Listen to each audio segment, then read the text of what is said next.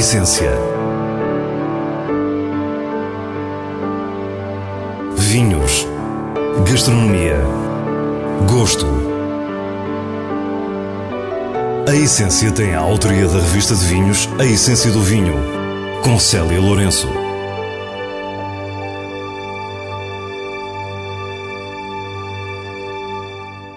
Boa noite. Começamos com uma viagem a Bordeaux para conhecer o exclusivo e elegante Chateau Margaux.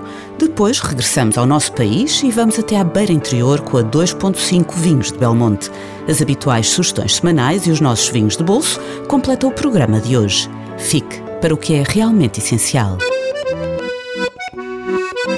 Deambular por Bordeaux é verdadeiramente viver a história do vinho. Séculos de experiência produziram vinhos icónicos e quando se fala em Chateau Margaux há uma recorrente imagem de elegância, assim como uma espécie de Chanel dos vinhos.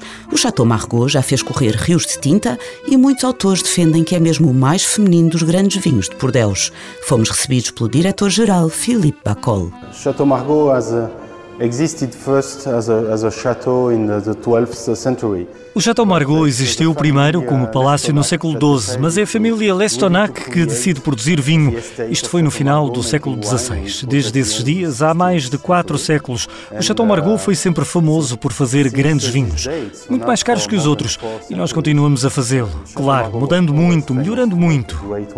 Much more expensive than the other ones, and uh, so we just continue Uh, to do that now. Of course, changing a lot, improving a lot. Uh, a famosa classificação de Bordeaux de 1855 inclui o Chateau Margaux como Premier Grand Cru Classé, com nota máxima na hierarquia então estipulada, o que ditou o seu prestígio até hoje. Uh,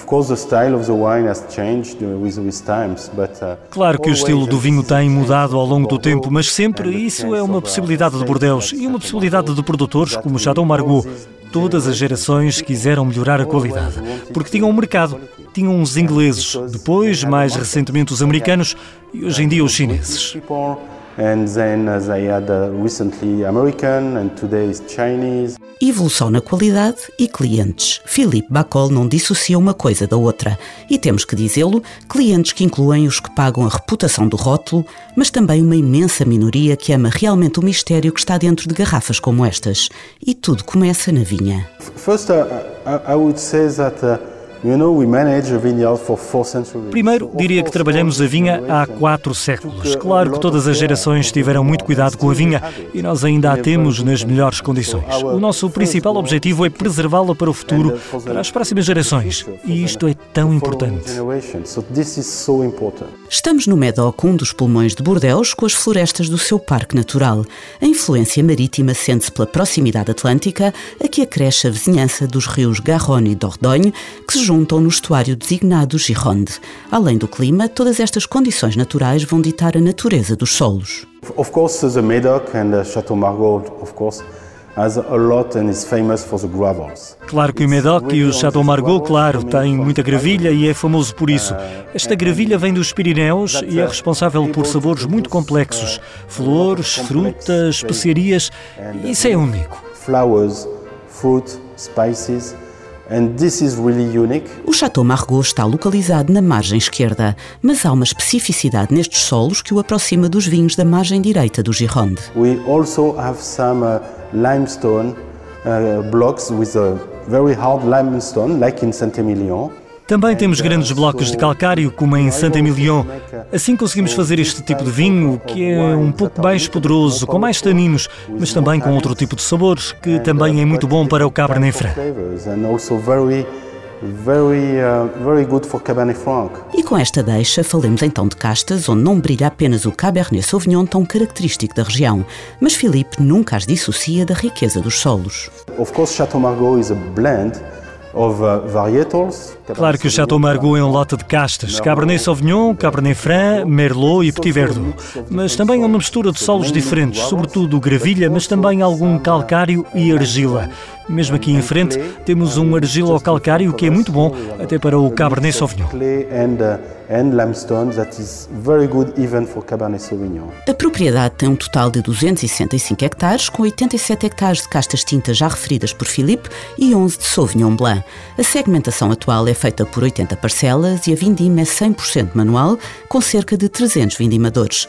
Para Filipe Bacol, a obsessão atual está na separação das uvas. I think the, the improvement we have made for the last 40 years Acho que as melhorias que conseguimos nos últimos 40 anos são apenas isso. Apenas paramos de misturar uvas que não têm o mesmo nível de qualidade. Então, se somos muito bons na separação, a seleção é muito fácil, mas se cometemos erros a separar e juntamos uvas de qualidades diferentes, então a seleção não é boa. Provavelmente essa é a razão pela qual há 30 anos fazíamos muito mais Chateau Margaux, apenas porque misturávamos uvas excelentes com uvas apenas muito boas.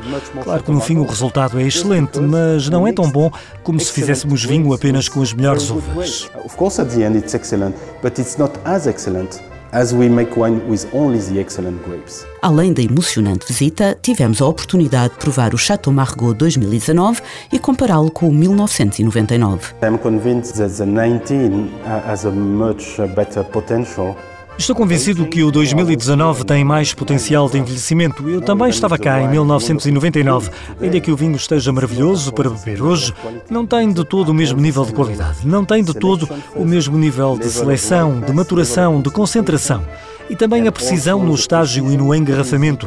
Acho que o 2019, em 20 anos, estará muito mais preciso, muito mais intenso e puro que o 99 está hoje. Ainda que eu adoro beber um 99 hoje than the 99 is today, even if I love to drink 99 today. O que dizer de vinhos que parecem perfeitos e nos elevam como a sintonia de uma grande orquestra? O 99 é mais exótico e soube evoluir, o 2019 é um perfeito vinho de reflexão, à saída do Chateau Margaux, Philippe Bacol faz-nos ainda uma síntese destes vinhos. Mais uma vez, acho que complexidade, suavidade e densidade ao mesmo tempo. Isto é um desafio, mas nunca é agressividade, nunca é apenas concentração. Não. O Chateau Margaux é, primeiro que tudo, harmonia, elegância e charme.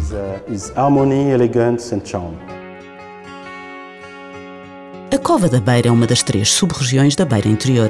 É precisamente lá que vamos encontrar a 2.5 vinhos de Belmonte, com a adega em Caria, onde somos recebidos pelo sócio-gerente Luís Costa, a quem começamos por perguntar como surgiu o nome do projeto. Há duas freguesias eh, onde estão localizadas as vinhas, que é Caria e Belmonte, e são cinco sócios, todos eles viticultores, que em tempos há cerca de 12 anos eh, decidiram juntar-se por via da, digamos, da, da falência da, da adega cooperativa da, da Covilhã, decidiram juntar-se para valorizar a sua produção e, e, e disponibilizá-la aos consumidores. Foi então em 2009 que o projeto 2.5 Vinhos de Belmonte tomou forma. Fomos buscar um enólogo de renome, na altura houve eh, duas hipóteses, depois optámos por o Anselmo Mendes, como enólogo principal e a Patrícia Gouveia como enóloga residente. Este projeto foi começado por mim e pelo Anselmo Mendes em 2009. Nós fizemos o layout todo da adega e vimos o perfil das vinhas e o perfil dos vinhos. Uh, portanto, foi feito de início muito à nossa imagem, aquilo que a gente acredita que, são os vinhos e que devem ser os vinhos daqui. Uh, esta região tem um potencial enorme nas três sub-regiões que tem. Eh, de brancos, tem brancos magníficos, sublimes. Uh, acho que ainda há um trabalho a fazer nos tintos, embora já se tenha melhorado muito, ainda há um trabalho a fazer nos tintos. O produtor diz-nos que a estratégia da empresa passa principalmente por trabalhar as castas características da região. Especialmente duas que nos dizem aqui muito na, na, na região da Cova da Beira. Nas brancas, o de cal e nos tintos, o rofete se bem que depois há uma outra panóplia, mas estas são para nós as castas bem amadas. Nos brancos eh, temos eh, o Fontecal, claro que a gente trabalha também muito a Síria, o Arinto, e no, no, nas castas tintas, além do rofete, temos eh, a tinta roriz, a trincadeira, o jaén, que tem aqui, que se manifesta, pelo menos nas nossas vinhas, muito bem, o alfocheiro, o cirá. Os cinco sócios têm 65 hectares de vinha em altitude entre os 500 e os 600 metros.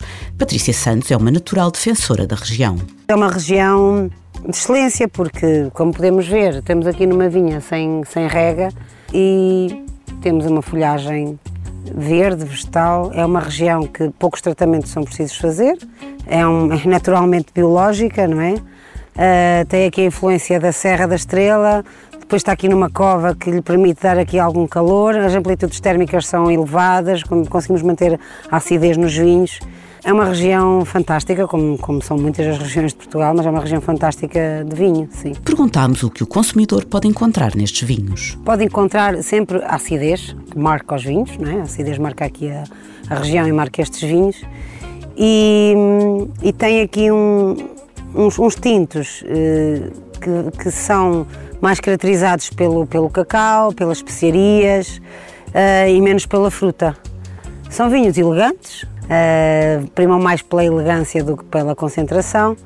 Um, e tem aqui uma, uma diversidade de vinhos que acompanham vários pratos.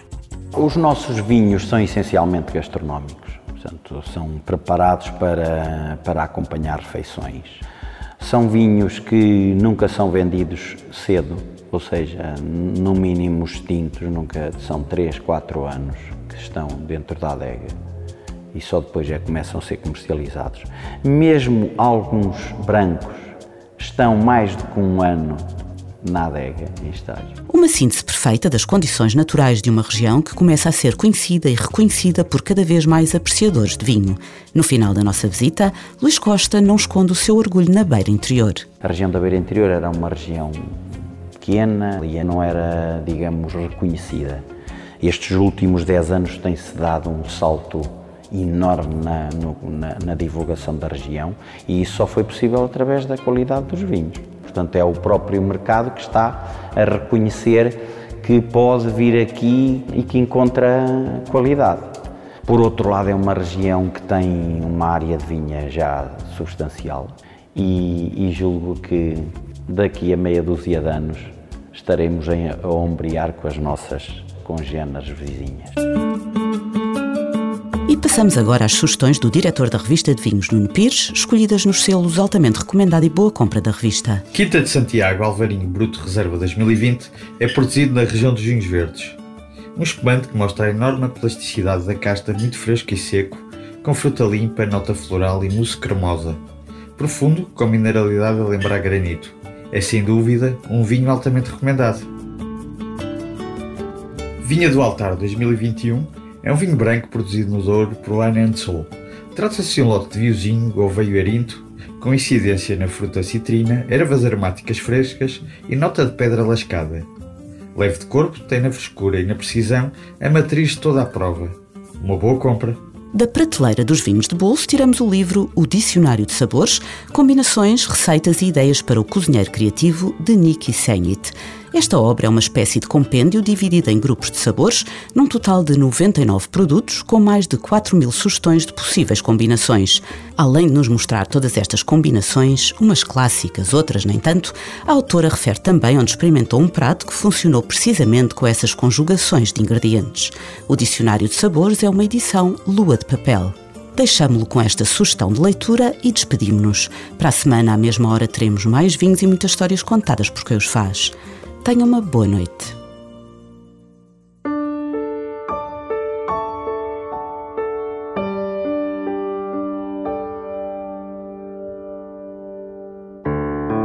A essência. Vinhos. Gastronomia. Gosto. A Essência tem a autoria da revista de vinhos A Essência do Vinho com Célia Lourenço.